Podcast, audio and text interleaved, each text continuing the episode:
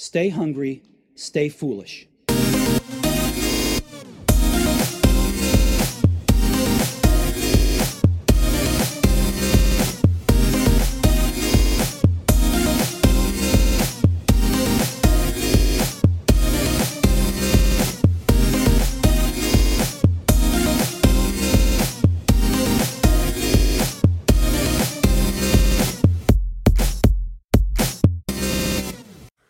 Philosopher Alan Watts once said, The relationship between the environment and the organism is transactional. The environment grows the organism, and the organism creates the environment. For over 20 years, researchers and scientists have been discovering the links between our physical surroundings and the creative mind. Our guest today is author of My Creative Space How to Design Your Home to Stimulate Ideas and Spark Innovation. Donald Rattner, welcome to the show. Thank you, Aiden, and thank you for having me. It's fantastic to have you on the show. I'm so delighted to have you here, particularly in these times where we're at home and many people are struggling with their creativity at home. We don't need to be architects ourselves to take action on the ideas in the book. Before we get into there's 48 actionable ideas, we're going to talk about a bit of context, how you introduce the book, why all the science and neuroscience behind all these changes, all the research. You've done a very, very deep job on this. But I thought the way we'd start is as you do so many of your keynotes with a question. How many people here live at home? Okay, so I asked this question, and you know, some people immediately raise their hands. Some people look at me like, "What are you? Why are you asking such a kind of obvious, self-referential question?" But I, I let everybody kind of get into a frame of mind that thinks about their relationship to their homes, which today, of course, is even more intense than in years past given the pandemic. And once that's kind of sunk in, I say, now how many people would like to improve their creativity, connecting home with creativity and specifically improved creative performance. And that kind of sets the table for everything I'll talk about later in the conversation. One of the main goals of both your keynotes, your talks, and your work is to unlock creativity from our environments. And that's why I mentioned that Alan Watts quote at the start, because so many of us now are working in home environments, home offices. Perhaps it's going to become more and more the way going forward. And if the environment is not set up aptly, we're going to struggle with our creativity and we're going to struggle with our productivity. So I'd love you to share a little bit of backdrop before this, before we start diving into how we can interact with our environments.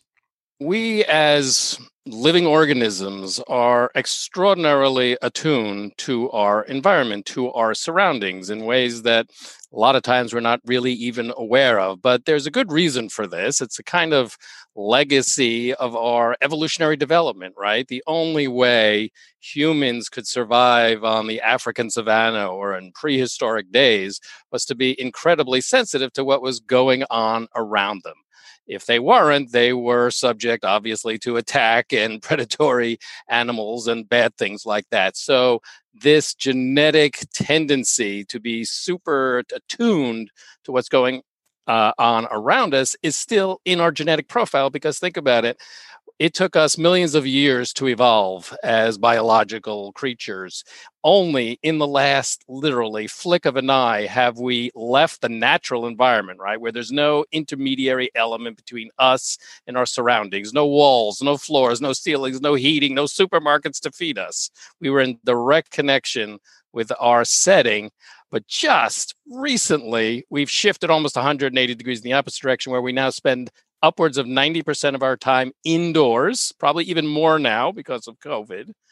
And so our brains simply haven't had enough time to catch up to the fact that we're living space age lives with stone age brains. And we get all of these curious anomalies in our behavior and our reactions to our surroundings, which I've tried to kind of uncover in the course of this book to make people more aware of them. And then having this information to leverage them to their positive advantage.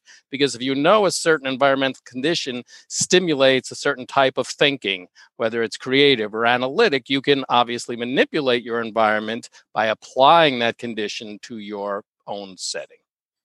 Beautiful. And you give context to this to all your work, which I love the research part. I'm a bit of a nerd like that. I like knowing the science behind it. And you look at such a wide range of research. You mentioned a 1950s address by J.P. Guilford, and I didn't know this is where these to- two modes of thinking came from. I'd love if you'd share this. So J.P. Guilford is uh, was a very famous psychologist at uh, the time. 1950, he was the head of the American Psychological Association, and they were having their annual meeting. I believe it was in Pennsylvania, and he was giving the keynote. And basically, what he did was to take his colleagues to task. I guess you could say, excoriate them for not having made creativity a subject of their research. So this is 1950.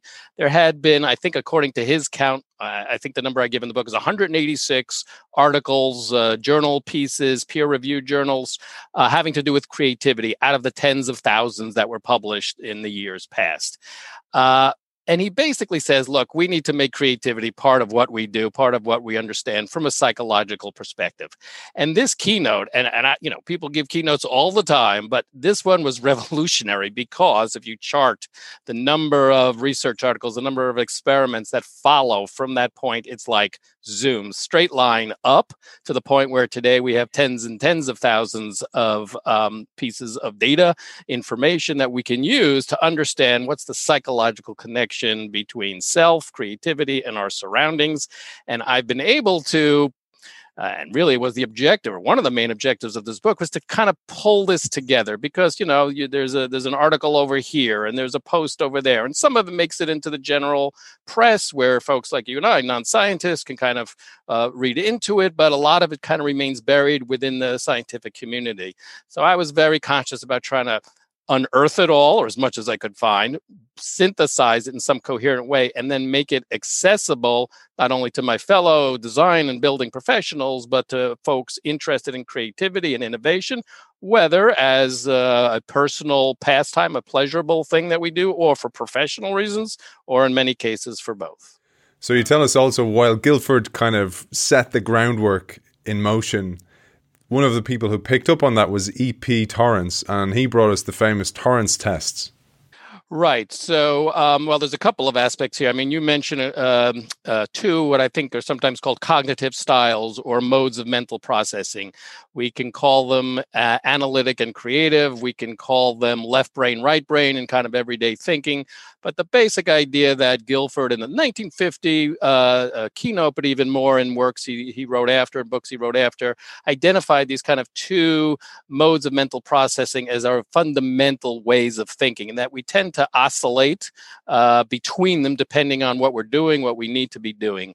Uh, and Guilford, uh, excuse me, and Torrance picks up on this and creates uh, what are known as the Torrance test for creativity. Because here's one of the big things, obviously, I had to deal with in the book, which is to say, how do you measure creativity? How can we talk about improvements in creative task performance if we can't measure it?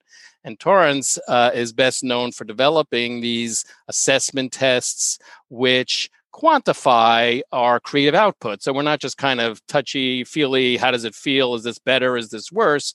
But in ways that's subjected to some reasonably objective criteria. He started off with, I think, four criteria in particular in the years. Now, this is since the 1960s. I think it's mushroomed to maybe 16 different criteria where experts can take a body of work that is produced in the course of these assessment tests and evaluate them reasonably objectively and say, okay, this is more creative subjects over here, less creative subjects over there. Therefore, we can start to create some findings based on this data as to which environmental conditions improve creativity and which perhaps do not.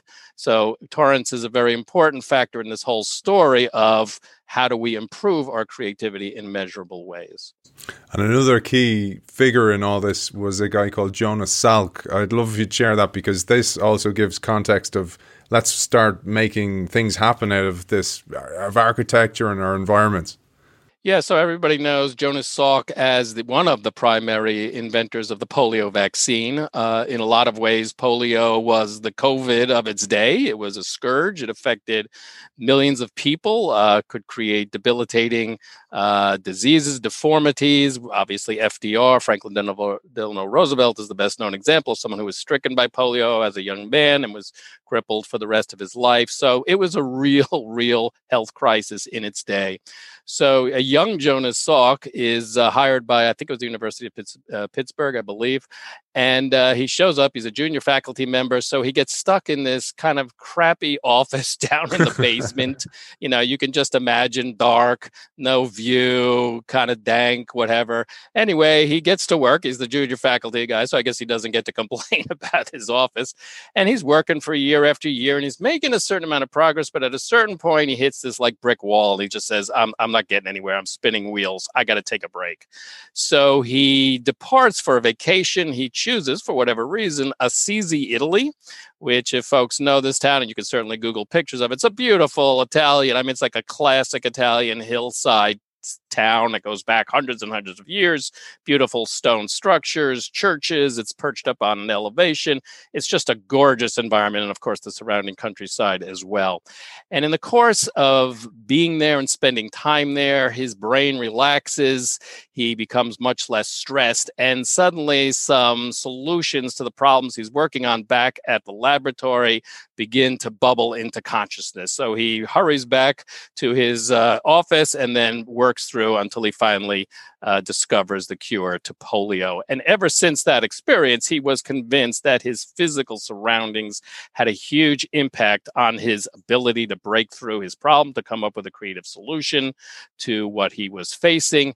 And he proceeds, as he becomes obviously more famous, to found the Salk Institute. And he hires a very famous architect of his time. This is now the early 1960s.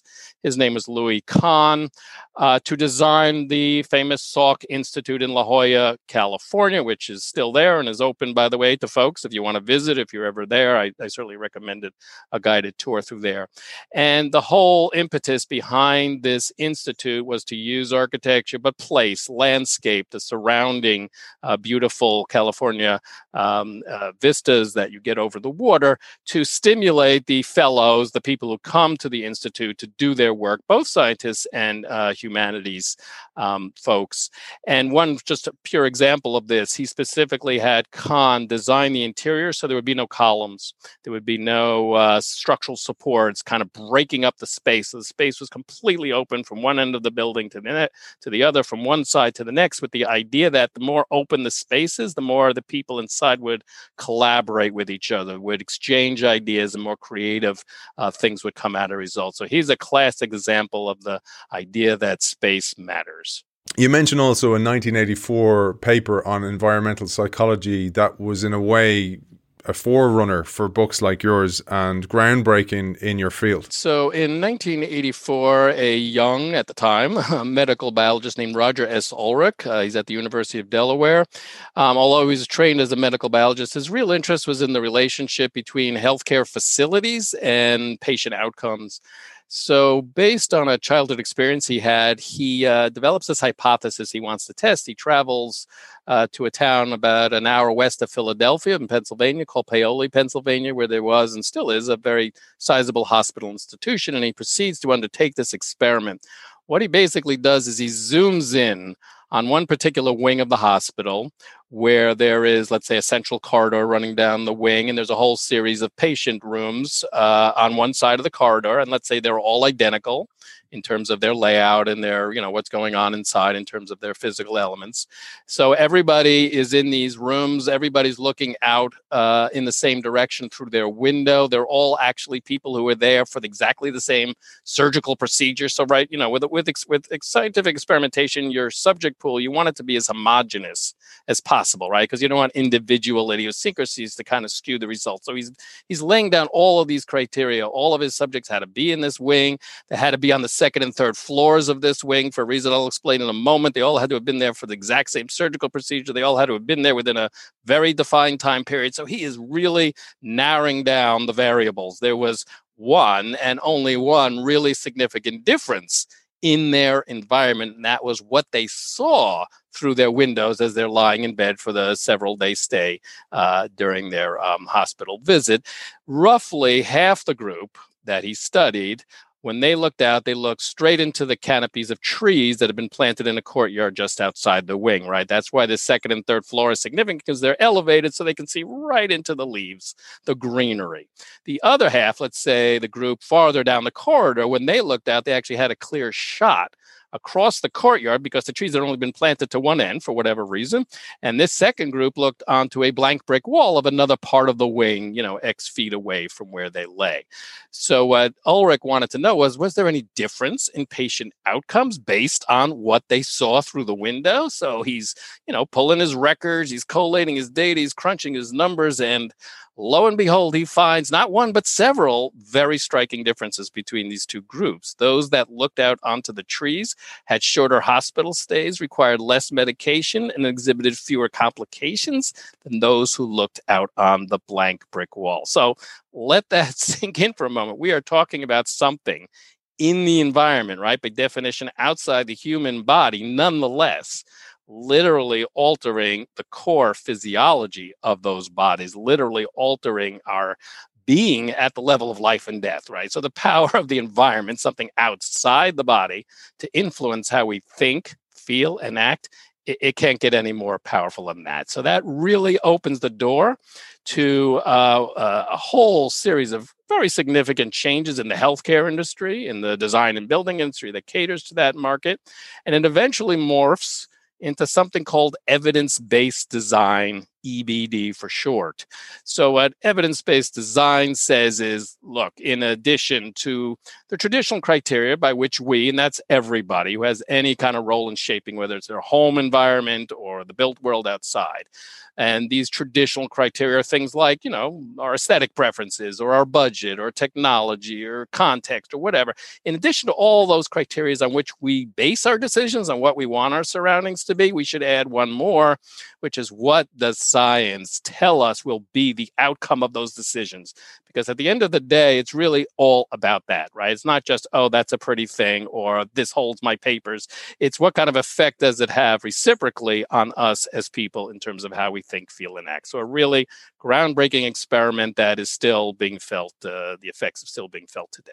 Maybe before we go into how we can actually eh, manipulate the organ the the environment for the organism let's talk about priming because some just to make sure everybody's up to speed on what that actually is so the phenomenon that uh, seemed to be in effect in Ulrich's experiment is known as brain priming. So a prime generally consists of, let's say, three elements. First of all, there's an input. That means some kind of stimulus entering human consciousness through one of the five senses, the main senses, sight, sound, smell, taste, touch where it then triggers some kind of output, some kind of change of condition, change of behavior. So, in the context of Ulrich's experiment that I just described, the input would have been the view through the window, and the output would have been an improvement in human wellness, in patient outcomes.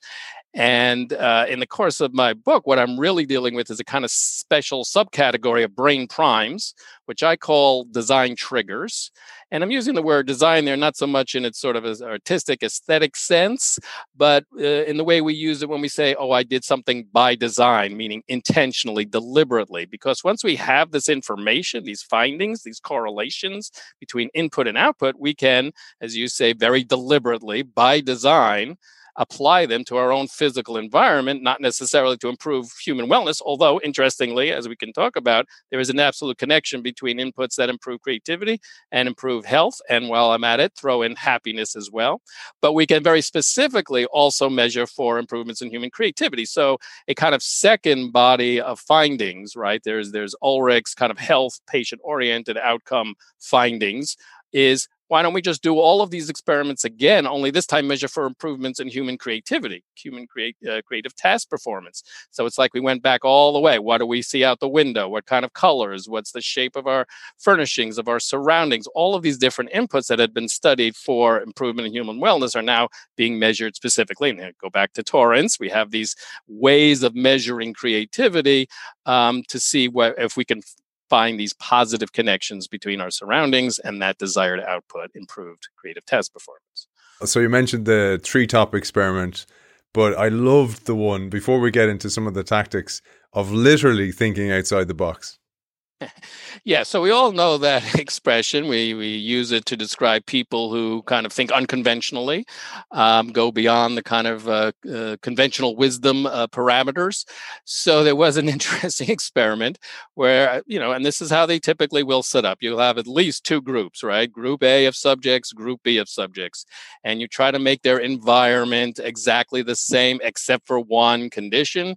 But then you also put them through the same creative problem solving exercises. Um, uh, absolutely the same from one group to the next so that they're doing the same kind of solving the same kind of problem so in this particular case it's almost funny in a way uh, if you can picture it they put the first group inside a I guess cardboard carton, right? Just big enough so you can kind of sit down in it with your probably legs are up.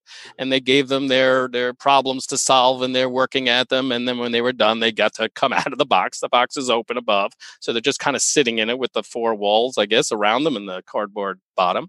Then they took a second group, you know, these people went away, and they brought in a second group and they had them sitting next to the box, literally just outside the box. And they gave them their creativity assessment test and they did their thing. The data comes in, and what do they find? The people who sat outside the box did better, outperformed the group that sat inside the box. So here you see a kind of powerful metaphor right? Because I mean, other sitting in a box, what's the big diff here? A, a, powerful metaphor influencing how they processed information, how they saw the world. They were more open to new ideas, new solutions, creative ways of attacking the problem than the people who were constrained by the physical space as minor that uh, that constraint was by vis-a-vis the size of the cardboard carton. But this is just an example of how super attuned we are to our environment and to literally change how we think and I love the way you tee up the book here. I'm going to quote a, one of my favorite quotes from the book was this one. You said, "A creative idea is not a disembodied thought bubble born and bred in our brains." But the result of an intricate interplay of mind, body, and place. Beautifully said, and a great way to get into the tactics. Just for our audience, the way Donald tees up every one of the tactics, and there's 48 of them, and then there's explainers as well, and they interplay with each other as well. It's magnificently done.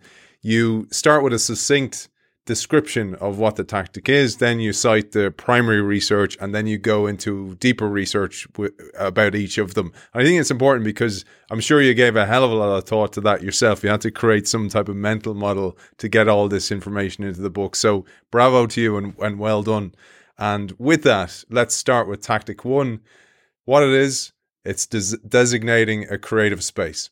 Thank you for that, um, Aidan. And I would also add one more component to each uh, technique, which is how to do it. Right. So I'm I'm getting into the theory, I'm getting into the science, I'm getting the ideas, but I also want to show people here's here's literally some ways you can implement these tactics in very how-to kind of uh, uh, advice. Um, so designated creative space, each one of these techniques, by the way, I have this kind of just short you know, name I give them to kind of summarize what they're about. That's um, kind of a straightforward idea, which is, you know, try to do your creative work in the same place at the same time, by the way, as much as is possible right so that seems kind of you know straightforward and practical because then you have all your kind of stuff and your equipment but it gets a little gets a little deeper than that which is think about, of course, the classic uh, Pavlovian experiment where he has the dogs being fed at the same time every day and he rings the bell at the same time that he's feeding them to the point where he doesn't even have to put out the food. He just rings the bell and the dogs come running and start salivating. That is known as classical conditioning because our brain is making a straight, or their brain is making a straight association between input and outcome, right? The bell food, the bell food, and it gets etched, uh, etched into their neural pathways. Well, the same thing happens to us. Whereas if we do the same thing in the same place day in and day out, our brains will automatically kick into a kind of creative mindset just by entering into that space because we've come we've become classically conditioned to associate that space with a certain mental mindset. So you don't have to invest a lot of energy to kind of task switch or to get into that mental mode of processing. You're in the same place at the same time hopefully doing the same thing again and again it'll just raise your kind of performance level that much more one of the great examples you give is author and artist austin kleon and how he has designated space within his working area. I thought this was fascinating because, again, you want those primes, going back to that word again, to prime you for what you're doing in that space, in that space, in that space. I thought this was really important, particularly in this time of the pandemic where we're actually where everything's coming together and that's not so helpful but we can do very small things to make very big impact Austin is a good example of kind of an almost an ideal uh, scenario, which uh, being ideal is uh, sometimes difficult to attain. But he, I think, works out of his garage, you know, classic American uh, creative space. And by the way, Austin Kleon, he's a, I guess he's an author, but also an artist, illustrator, and so forth. So he has literally uh, different setups depending on what he's doing. He's got his kind of creative setup, then he's got his sort of anal- analog setup, more analytical setup, I should say, and then he's got kind of his drawing and, and illustration set up and he just has to swivel around because he's kind of got it arranged in his space so he can literally have a different and these are micro environments in essence right? It's not like he has to leave the building and go across town to another place just by shifting his work surface what's he seeing what's he uh, uh, adjacent to. He can kind of shift mental mental tasks as well. Now that's tough for folks who maybe live in an apartment like i did for many years in new york city where space is tight but you can do very subtle things. You can literally you know bring out a certain uh, photograph or desk plant or object and place it on your desk when you're in sort of a creative mode and just just that one connection is enough to connect place and time and task. You don't have to completely change your environment but of course the more you can kind of shift around to different setups also on a more practical level, the more fluid your thinking will be. Having said that, I do recommend folks try to stay on task for as sustained a period of time as possible because mental task switching actually consumes a lot of neuro energy in a sense to kind of switch from an analytical to a creative and back again. So try to stick with whatever you're trying to do to either, either bring it to a conclusion or at a certain uh, time period switch over to another sustained undertaking. But space connection big, small, whatever you can do to associate space with mental task, uh, mental uh, cognitive style, uh, the better it will be. And one of the simple, simple examples you gave, which is a great one, was I love this having separate logins on your computer, as we all can do. So we can have profiles on our computer, and one's a personal one and one's a professional one. So you can, whichever one you're going to focus in, say, for example, you're writing your blog, you can just go into your personal one and then for the professional one, you can have your Excel and your PowerPoint or whatever you have in there. Exactly, exactly. And you know, this is a this is of course one of the big challenges of folks who have been kind of thrust into a work from home situation without a lot of notice um, and ability to shape their environment um, to kind of uh, adapt to that new reality. Um, which is, yeah, try to create boundaries, even if again you don't have walls up between you and your living space, between your workspace and your living space. Try to create some elements of boundaries, whether material or psychological because it is important for our brains to know when we're in kind of work mode and when we're in kind of personal mode and not to blur the two to the point where you're switching back and forth between them willy-nilly and doing things as simple as yes having different logins to kind of create these boundaries will help your just kind of mental well-being your your performance and so forth. Also things like what you wear right? I mean uh, you know there's a temptation of course when working from home to to wear your zoom pajamas which is a nice shirt but you know your jammies down below and your slippers.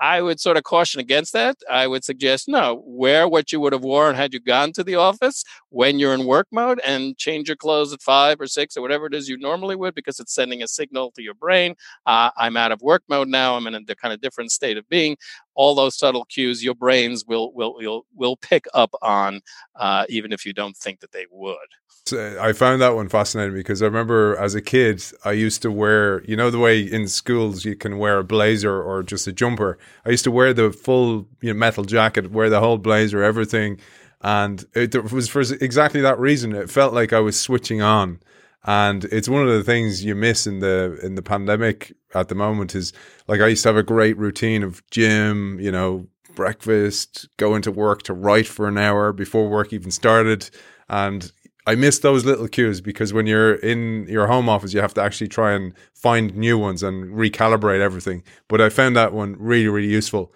Let's move into the next one, which is absolutely fascinating, which none of us can make an excuse for. Tactic two is find something blue. So color, of course, is one of the most ubiquitous factors in our surroundings. I mean, we can't we can't escape it. Not that we would want to. Um, so, in I believe it was 2009, a couple of researchers from the University of British Columbia wanted to know does color influence our ability to think creatively? And very rapidly, they very wisely, they kind of narrowed down the scope of the research. Color is a pretty big uh, topic, obviously, to, to study just two of the primaries, red and blue. And so here, what they did, they were very clever. These these researchers are typically very clever because one of the things they have to do is to hide from the subjects what they're really up to. Because the moment you tell a subject in a scientific experiment, here's what I'm trying to do, you kick in what's called the Hawthorne effect, which is where people become self conscious about what they're doing. And obviously, the results start skewing all over the place. So they're always kind of tricking people a little. And what they did here was they, and now we're in the computer area, uh, computer era, of course, a lot of these Torrance tests are administered through uh, computers. They put up their testing material on screen, if you can imagine, but then they inset it, right? So they left this border around the material that they had people working on and then they colorize the background. So there would be the red group, right? So you have your testing material, and they would see this thick band of red. And second group saw a thick band of blue. And then there was a third group which saw white. What is white? White is the absence of color.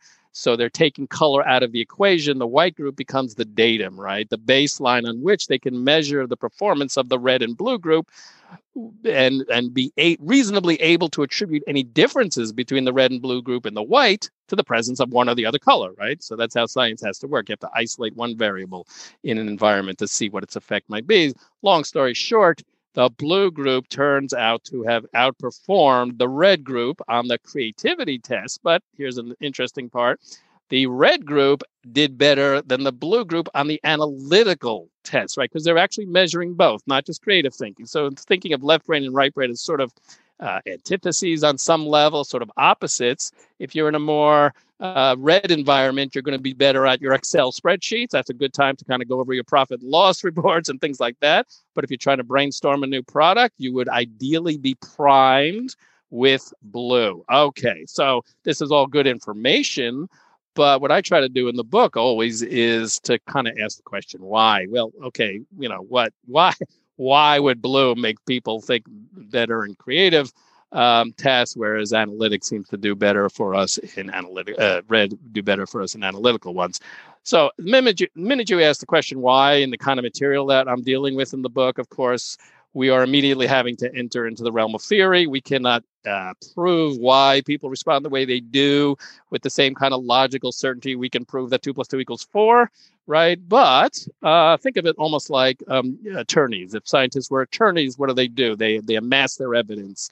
They form a coherent narrative based on that evidence. They pitch their narrative to the judge or the jury, or in the case of the scientific community, obviously to their fellow scientists or the broader marketplace of ideas and they see, you know, which which theories fly and which don't. So there's a usually there's more than one idea as to why we are responding the way they do, and they're not even necessarily mutually exclusive. Very often they're complementary because people are complicated. We're multi-layered beings. We don't just do one things for one reason and one reason only. So lots of possible theories as to blue. The one I talk about in the book, the one that sort of appeals to me, maybe because I'm an architect and I think, see things in very spatial terms, is the fact that blue has a certain effect on how we perceive space. So imagine yourself going out into the countryside on a beautiful sunny day. Look into the distance, you see hills. What color are those hills typically? Uh, in most cases, they're going to be kind of bluish cast, whereas things in the foreground are going to be warmer, more saturated colors. So what's going on there is known as atmospheric perspective. It has to do with how light rays are refracted, refracted through air. But the way our brains are wired, having to do with uh, short versus long wavelengths, things that are in cool colors, such as blue, appear optically to be farther away, whereas things that are rendered, the very same thing rendered in a warm, say red color, appear to optically advance toward us. If you ever want to see this in uh, rendered in artistic terms, have a look at the Mona Lisa someday. You are the picture of one if you're not in uh, in Italy at the moment, you'll notice that the background behind her head, that deep space, that recessive space, is painted in a very bluish cast, whereas her sleeves are red, her flesh, her hands in the foreground are very red. Those are elements closest to the viewer, closest to the picture plane. So Leonardo is using color to represent depth. My ultimate thesis is the more open, the more deep our perception of space is, the more, and think about how we use language, more open minded we are, open to new ideas, new ways of doing things, new ways of seeing the world, the more closed in, hemmed in, the more narrowly focused we are, which is not a bad thing if you're crunching numbers on an Excel spreadsheet because you are zooming in right on those numbers, you are analyzing them, you are thinking analytically. So color seems to impact our cognitive style to literally change how we think. Blue being one of the creativity positive colors. There is a second one, maybe we'll get to later, but I'll hold off on that for now.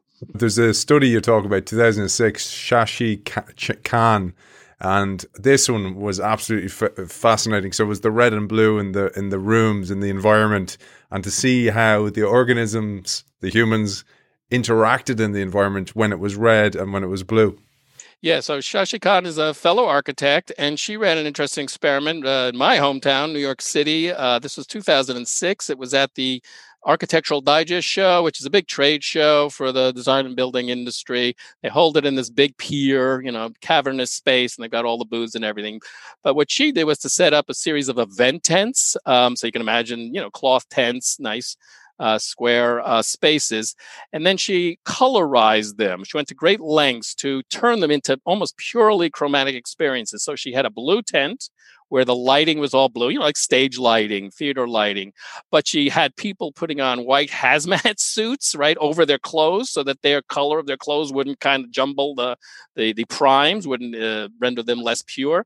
She had uh, white computers sitting on white pedestals for people to play around with. Even the food was either white or clear. So she had absolutely, you know, purely prime uh, experience for uh, red, uh, excuse me, blue, and the second tent did the same thing only for red. And then she kind of, you know, went behind the curtain and watched how people behave. And what was fascinating is that they behave very differently in these two tents. They're just kind of hanging out and enjoying the hors d'oeuvres. They didn't know they were kind of being watched. It's a little sneaky. Um, but the people in the blue tent, they tended to hug the perimeter, right? They moved out to the edges of the space and they tended to do so in like ones or twos.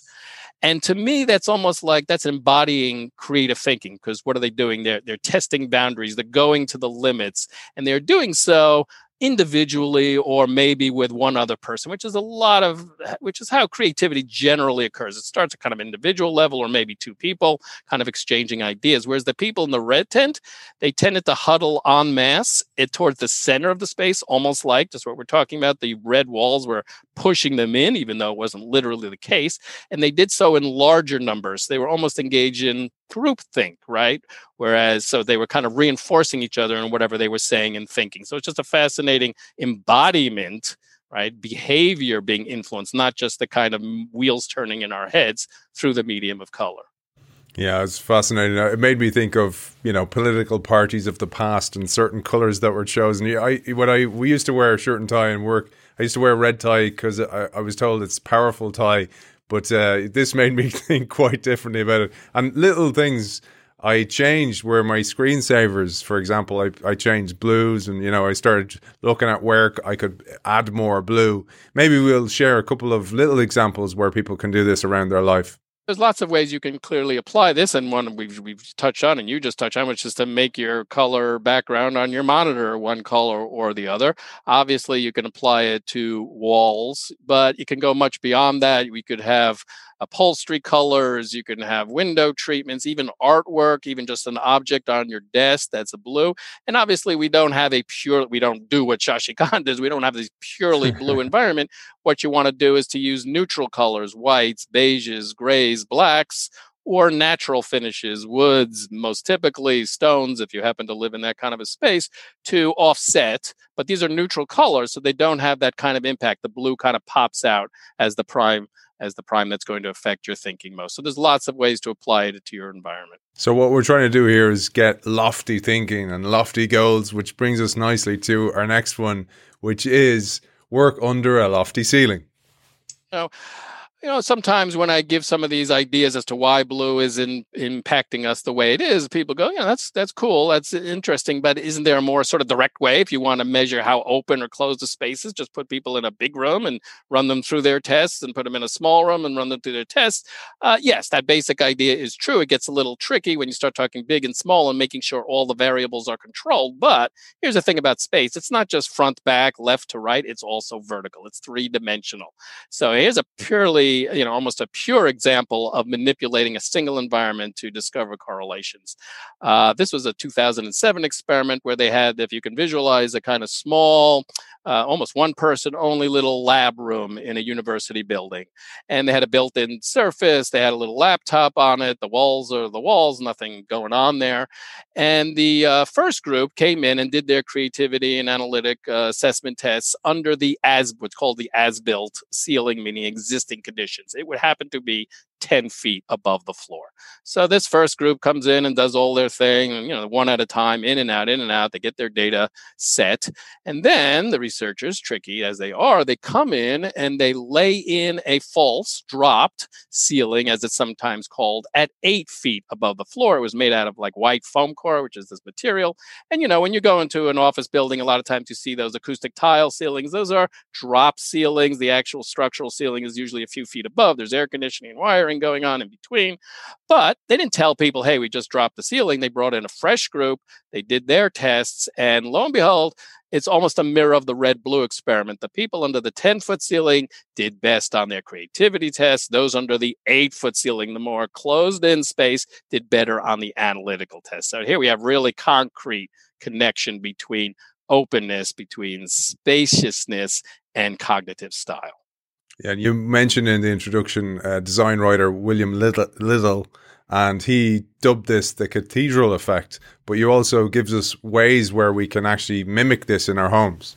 Yeah, so it's a wonderful term, but if you think about the great, you know, Gothic cathedrals of Europe, they are these extraordinarily tall interior spaces. And to me, what that's doing, among other things, is to kind of move the mind into a very abstract kind of mode, right? Because what are you trying to do within a great cathedral is to bring in thoughts of the divine, that is the most abstract, kind of non specific, big picture thinking you can do, which in a lot of ways is what creative thinking is, right? You don't start if you're developing a product by figuring out the details, you know, what kind of screws should we use? No, you started with the big picture.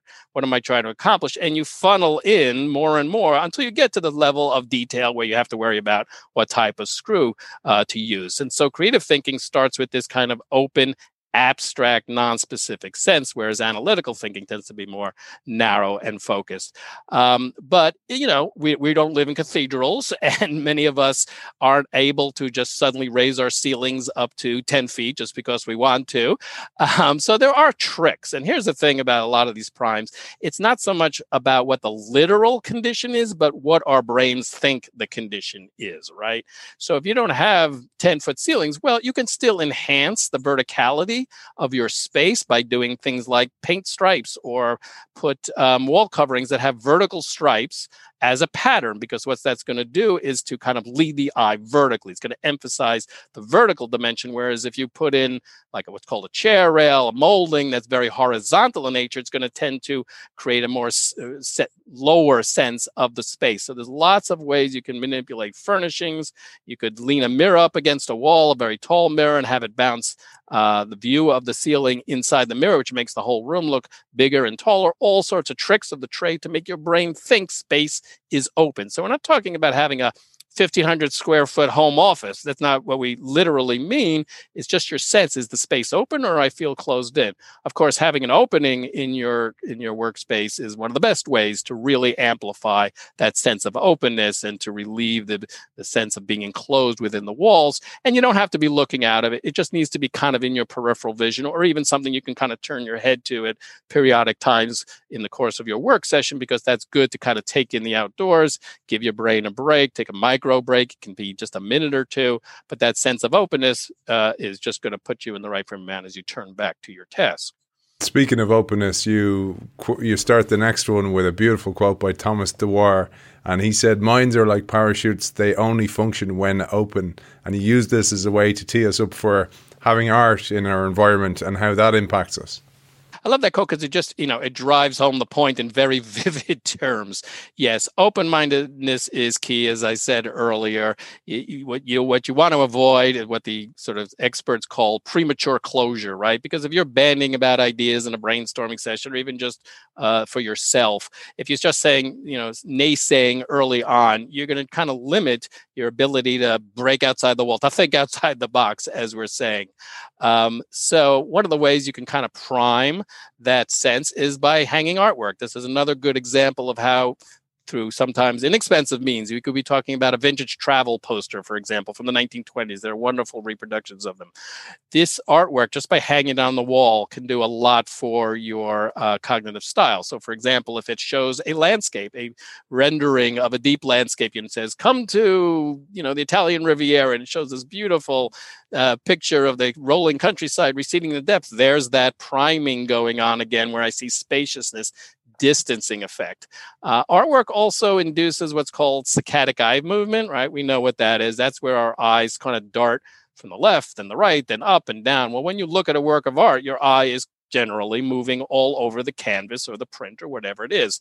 That is good for your kind of mental performance because it's activating neural pathways through both sides of your brain, right? So when you look left, uh, what they find is the right hemisphere of the brain gets activated. When you look right, the left brain of the hemisphere gets activated. So when you're looking back and forth, you're enforcing or reinforcing connections between the two halves. Now, here's the thing the term creativity has kind of two connotations. The one I focus on in the book is the what I call the sort of idea generative phase, right, of creativity, which is where you're kind of brainstorming, you're coming up with new ideas.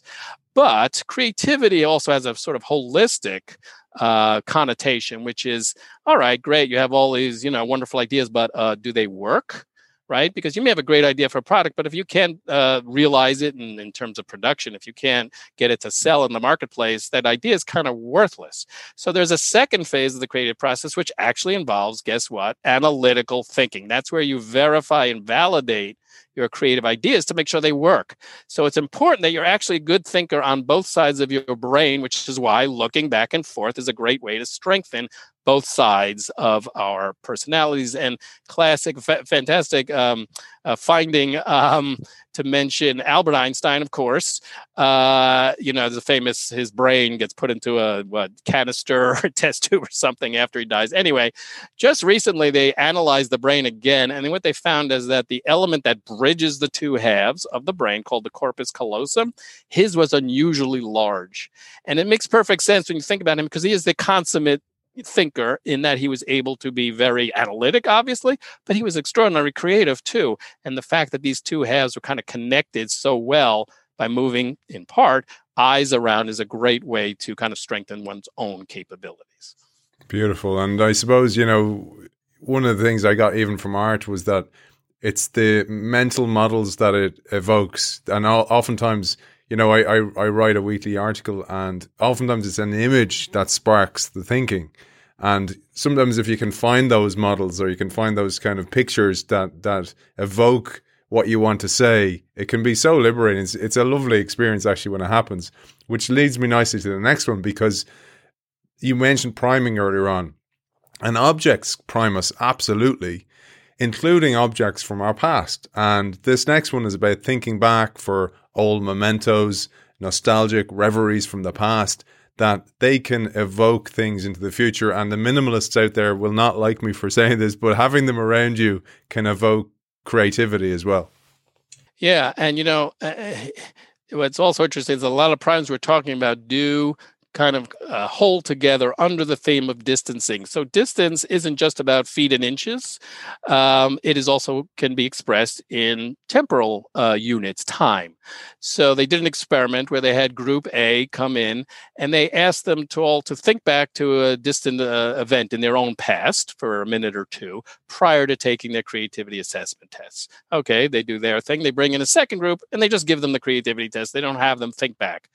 Once more, we find that the group that was primed with the idea of spaciousness of distance, in this case time, outperformed the group that uh, was not so primed. So what seems to be happening is that our minds open up once again just by connecting points in time farther apart as opposed to more near parts. And, you know, it does make a certain amount of sense because as time goes on, our recollection of details, they tend to get a little fuzzier, right? Try to remember something you did 10 years ago.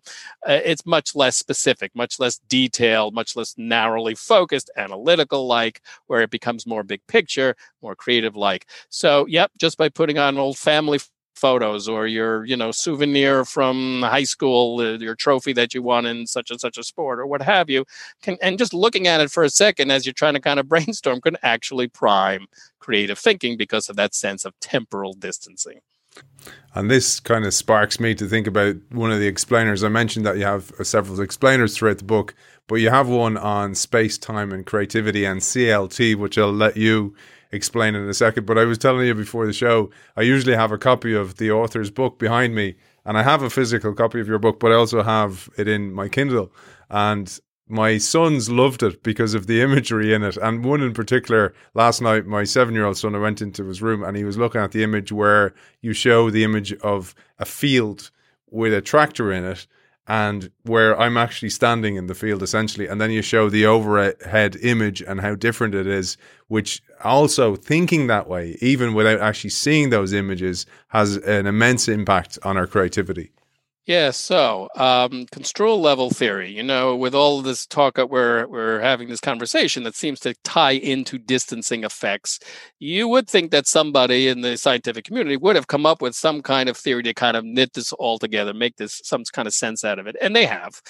Um, this is called construal level theory. Not my favorite uh, terminology, it's a little awkward.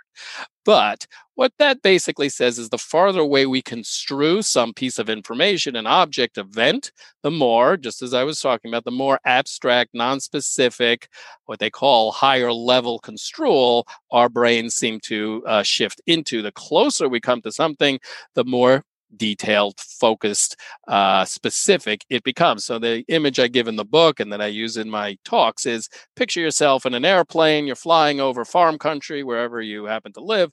You look down at 5,000 feet, 10,000 feet, wherever you happen to be at. What does it look like to you? It looks like an abstract painting, right? Something you would see hanging in a museum that an abstract artist would have rendered as just broad fields of color and light and shade. You can't quite, you know, figure out what you're looking at down there on the ground. You have some general sense, but if someone asked you, you know, what do they grow? What's that crop you're looking at down there? You would have no idea because there isn't enough information entering the brain from such a distance to make any kind of judgments like that. And so there's that creative big picture mindset. Let's start off with the broad brush view of the of the world or our problem. Whereas if you were to parachute down, you know, right down below, what are you looking at? Well, you can see the tractor. It says John Deere. You can see every scratch on it, every screw and bolt and nut. You can see now there, oh, there's they're growing wheat here. So we come literally more focused, more narrow. Just the different levels of information coming into our brain will shift us to one uh, cognitive style or the other. So construal level theory. And by the way, um, it also evinces itself in different media. Um, we touched on, uh, for example, dress.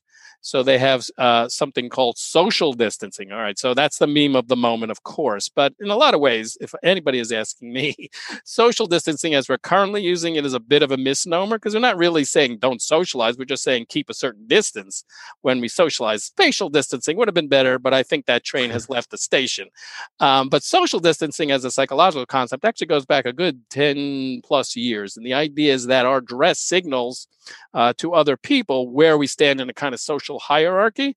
So if you see somebody in a hospital, for example, coming down the hall and they're wearing a white lab coat and they got stethoscope around the neck, that person has a more elevated status on a social level to you or me. You or me, yes, um, because we're not doctors and they're in their milieu. So there's a kind of distancing effect, or even onto your own sense of self, right? If you get dressed up in a black tie or long gown or whatever it is, you're going out to a big fundraiser, you get that sort of elevated sense above your everyday sort of quotidian self when you're kind of kicking back in jeans and a t-shirt. And so this distancing effect, that priming effect kicks in one more time and into one cognitive style or the other, depending on our sense of social stuff, self or social uh, status. So construal level theory kind of encompasses all of these different things, space, time, and dress. I was trying to think about how to enact this, I suppose. And one of the ways, so say you're working on a strategy or you're working on some type of paper, what what is it a mental thing that we into in, enact here? How do we actually do that? It create that kind of distance where you know I'm uh, the way I kind of think about it is I'm on the dance floor, but I want to get up onto the balcony looking down onto the dance floor. Simple techniques is if you are fortunate to have that window that looks out into the distance, just literally turn your eyes uh, outward. If you have artwork that represents distancing, turn it outward do what they did in that experiment. Just think back to uh, an important event in your life, but 10 years ago, and think about it for a while. You'll kind of shift into that mindset. So you don't, you know, have to go up in an airplane to do this, but just as, and you know, a lot of interesting thing about a lot of these priming experiments is like the time that they're talking about in many cases is quite, can be quite small, literally seconds in some cases where they'll flash something on a screen and then they'll have people going into their assessment test. That little prime, it was there for two seconds, three seconds, even less in some cases. So the brain is very fast in processing these primes. You don't have to spend a long time to kind of shift into that mode, uh, and all it can take is a, is a different you know visual field in some cases. Or you know, and by the way, we we do get about eighty percent of our information through eye through sight through that particular sense, but think about the other senses as well smell sounds all of these things can actually affect us as well. So if you listen to classical music for example that in a sense primes that temporal distancing effect because you of course immediately become aware that this is uh, music from the past. Let's bring it into the organization now. So obviously when we're when we're back out of back in the wild one of the things that many of us will have in our in our mindsets is the idea of the boardroom table, and it's a big long rectangular table that go, looks like it goes on for miles and miles. But you mentioned the next tactic; it's one of your favorites in the book, and it's about gathering in a circle. And there's a reason humans gathered in a circle going back to 200,000 years ago in the caves because it created a more social environment, a more collaborative environment. And you bring this tactic to life with a story of Ed Catmull from Pixar. Right. So Ed Catmull's uh, book opens with uh, a wonderful story about how uh, their their team at Pixar would meet in this room, and there was this beautiful rectangular table that had been picked out by no less than Steve Jobs himself from his favorite uh, work of his favorite designer but Catmull kind of goes on and on about how they were just finding it really hard, uh, taxing to come up with creative ideas for their various products. And it took him 12 years, but he kind of figured out it's this table, it's not helping us. And when you think about it, there's a there's a lot of good reasons why these tables are actually not as conducive to creative uh, group collaborations as you would hope. First of all, what happens a lot, of course, is that certain person of authority, where are they sitting? They're sitting down at the head of the table, right? Um, and you know they're there by virtue of their status within the organization. Uh, so what happens in a brainstorming session? Let's say the person down at the table throws out an idea. Well, you know what's what, what's likely to occur is that the people around the table who report to this individual are going to generally receive that idea in a pretty favorable basis, right? It's just kind of human nature. We have to defer to authority, or we actually are biased to defer to authority because that's how we kind of survived. Um, but if you take that very same idea and let's say you have it come out of the mouth of someone sitting way back in the corner there, maybe that's the the junior or the introvert or the newbie to the organization, will that same idea be received the very same way by the people around the table? Very, very unlikely, just because of this what's called psychosocial condition right? Where uh, the, the, the, depending on who has the idea, people react differently to, it. and that's not what you want in a innovative organization, right? You want that idea to be evaluated on the basis of its merits, not on who has them. There are also some logistical problems, just some physical problems.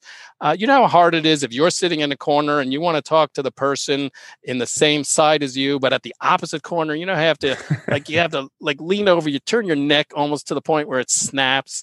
Uh, you get your, you know, you make your comment to that person or whatever in the minute minute you're finished, you want to like pull back and get comfortable again. So, what does this mean? It means that the flow of conversation is not equal around the table. You're going to talk to people across from you, next to you, much more than you will talk to that person in the opposite corner. And there again, it's running counter to the idea of a creative brainstorming session. You want the ideas to flow as much as possible. And this isn't just speculation. They've actually done studies of jury room tables, which are typically these rectangular tables, and they've mapped how much uh, people talk to each other and they have found just what I said. It's an uneven distribution of conversation. So this is real world problem here. So okay, how do we solve this problem? Well, think about chucking that table, that $12,000 table that Steve Jobs paid for at Pixar, and replacing it with, let's say, a circular one, a round one. So look what happens now. Gone in a poof is that hierarchically privileged position down at the end of the table because everybody is sitting around a curve. We're all equidistant to the center of the table. That center of the table becomes like an idea basket into which everybody is entitled to kind of toss out their thoughts and they have them evaluated. Um, everybody can see each other, even just the person next to you by angling slightly picks, comes into your peripheral field of vision. Eye contact, super important in making connections amongst people in the group all of these differences come about and you will find that uh, your kind of creative output is just going to improve just by changing how people are arranged relative to each other I heard a great tip before when I worked in a very corporate organization. And if you were going to have an awkward conversation at in the board or at the board table or with a big audience of people, sit next to the person you're going to argue with. Uh, because it's very hard to argue with somebody who's sitting right beside you, like linearly. And uh, I often think of, I often had this visual of a Tyrannosaurus trying to have a fight with the little arms trying to fight with the person beside it. It's impossible to do. But um, you talked about um, uh, the psychiatrist Humphrey Osmond as well, because this has a major impact in schools and asylums and mental hospitals, all this kind of thing. I'd love if you'd share this because I'm I've a I've I've I've a personal uh, preference for all the research as well. I loved the research and the depth to which you went to with your own research. Humphrey Osmond is a fascinating character. Um, he kind of figures into cultural history and science in lots of interesting ways. Uh, for one thing, he happened to be the inventor of the term psychedelic, um, and he was actually an early proponent of using hallucinogens for sort of positive ends. Um, but in terms of um, my creative space, the book, the research we're talking about, he's particularly important because he really sets up what's uh, called the psychosocial dimension of space, which is how do our relationships, how we uh, configure ourselves relative to each other in space affect our interpersonal exchanges. So he coins two terms in particular uh, that are very important that apply to just what we're talking about. One is called socio-fugal space, and the other is called socio-petal space. So socio-petal space, this is a mashup, obviously, of two words, social and centripetal. So centripetal, what means outward force or force directed towards towards the periphery of something. Uh, we typically use it in terms of, you know, universal space, but think about in terms of that table uh, that we just described, that rectangular table. Where's all the focus? All the energy is on that person at the end of the table. Everybody's eyes are literally turned there uh, as the meeting is um, going on. So that's an example of some centripetal space moving to its perimeter of this arrangement of people, whereas centrifugal excuse me, sociofugal space is an inward radial focused uh, arrangement of people, such as we described in the case of the circular table, where the focus is on the space uh, at the center.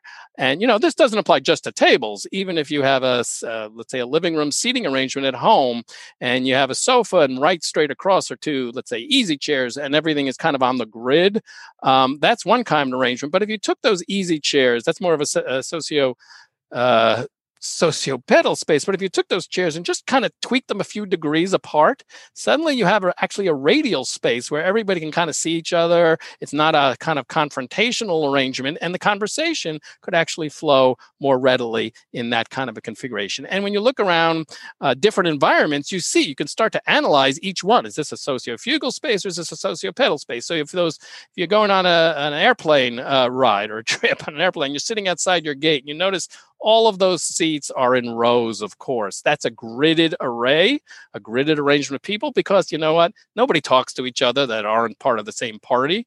Um, it's the idea is there. People tend to become more individualistic, more uh, sort of unique, or a sense of uniqueness unto themselves, whereas socio I have to keep remembering socio-petal space, that square table or that round space, we tend to become more collaborative. We tend to think of ourselves as part of a group. And that's, you know, in a restaurant, for example, where there are round tables that you would see in different uh, a different condition. Go into a house of worship, all the pews are in rows.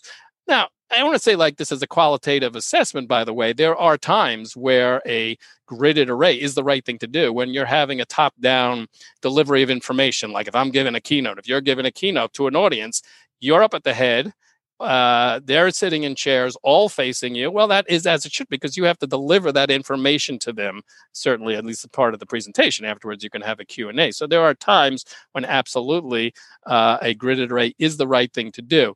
Kind of an interesting um, uh, product I recently came across. Actually, uh, Herman Miller um, furnishing uh, company, very famous uh, office furniture company, has a table that's kind of a hybrid of the two. So if you can imagine an egg-shaped table, right? So it's rounded it has a sort of a wider bottom like an egg, and then it kind of comes to a curved but narrower uh, front end. So this is kind of interesting because you could use it both for presentations. And by the way, I have no stock in Herman Miller. I'm not shilling for them or anything. Um, but it's an interesting amalgam because you get that presentation mode. Okay, everybody's facing the screen at the end of the room. That's cool. But if you're not, and you're kind of talking to each other, you get that non-hierarchical, more curved perimeter uh, collaborative effect at the same time without having to have two tables. So an interesting application of this uh, research in real world terms. So, just a reminder before we wrap up today's show, Donald has kindly offered us a copy of his book to give away. So just sign up to the innovationshow.io newsletter and you can be in with a chance to win a brilliant copy of that book. And I'm going to finish the show with a beautiful quote I pulled from the book. I really, really enjoyed this one in particular. And it's peppered with these beautiful quotes throughout the book, which really shows, Donald, to me, your understanding of innovation, that it goes beyond strategy. It goes into mental models and how we think and how we are influenced by our environment, all these deeper things. Before I do, before I quote that, where can people find you to find out more about your keynotes, your book, and indeed your work as an architect? Well, the book, My Creative Space, is available on all the usual online outlets. Um, and hopefully as well in your local bookstore. Um, as far as um, myself, the best way to kind of learn more about what I'm doing and to learn more about the subject we've talked about is to go to my website, donaldrattner.com. Very important. Rattner has two T's. Uh, it's spelled both ways, but I'm on the 2T group. And in particular, there's a resources page, which I very deliberately set up to be a kind of nexus of information on the uh, study of physical space and its relationship to creativity and innovation. So it's got lots of books, not just mine online, blogs, academic programs, conferences, podcasts, all that kind of good stuff. Um, so I would certainly start with that. And I am also on the usual social media sites LinkedIn, Facebook, and Instagram.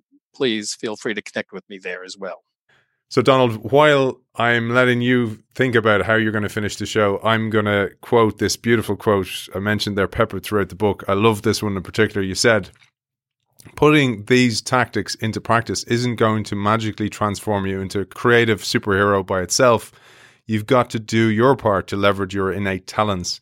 That means investing in the time to practice your craft, remaining committed, persistent, and motivated, staying open to innovative ideas and opportunities, being unafraid to be criticized or misunderstood, even rejected.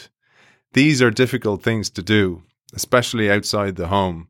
In the workplace, we're pressured to conform to company standard and other people's expectations. At school, we're rewarded for coming up with a single right answer rather than many good answers. In neither environment are we free to shape our surroundings to reflect our vision of what the world should be. In neither place are we regularly permitted to act outside the norm, to take risks, to fail without automatic censure. Home is different. Home is your creative haven. Take advantage of the freedom and safety it affords by incorporating some or all of the suggested enhancers into your surroundings and routines. Stick with those you find valuable and discard the rest. We are people, not robots. All the science in the world can't predict how you as an individual react to the creativity catalysts described in these pages.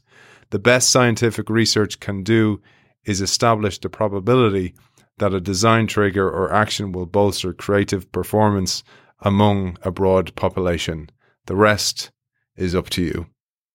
Thank you so much for having me, and it's been a wonderful conversation. You know, there was so much in that quotation; it's it's hard to know um, where to start without reiterating it all. But I think, you know, if there's any kind of silver lining to the health crisis we've gone through and hopefully will come out of in the not too distant future, it's that it I hope it's made folks more appreciative of what home is like and what it does for us. It is a really unique environment, uh, a unique space in the world. It's the one place we can kind of call our own, whether we are owners or renters. Um, and that separates it from the rest of the world in ways that are just, as I say, uh, unique. And one of the things that does is to kind of uh, grant us a, a, degree of autonomy, a degree of, a degree of freedom that we can enjoy the moment we step out of that wall, uh, step beyond those walls. And that's a good thing because it does allow our minds to wander and explore and do all the things that creative and innovative people need to do, which is to break those boundaries, to go places that no one has gone before, and not worry about what the rest of the world is going to look at. And hopefully, some of that is going to carry over as we get back into the world, as we go back to the workplace.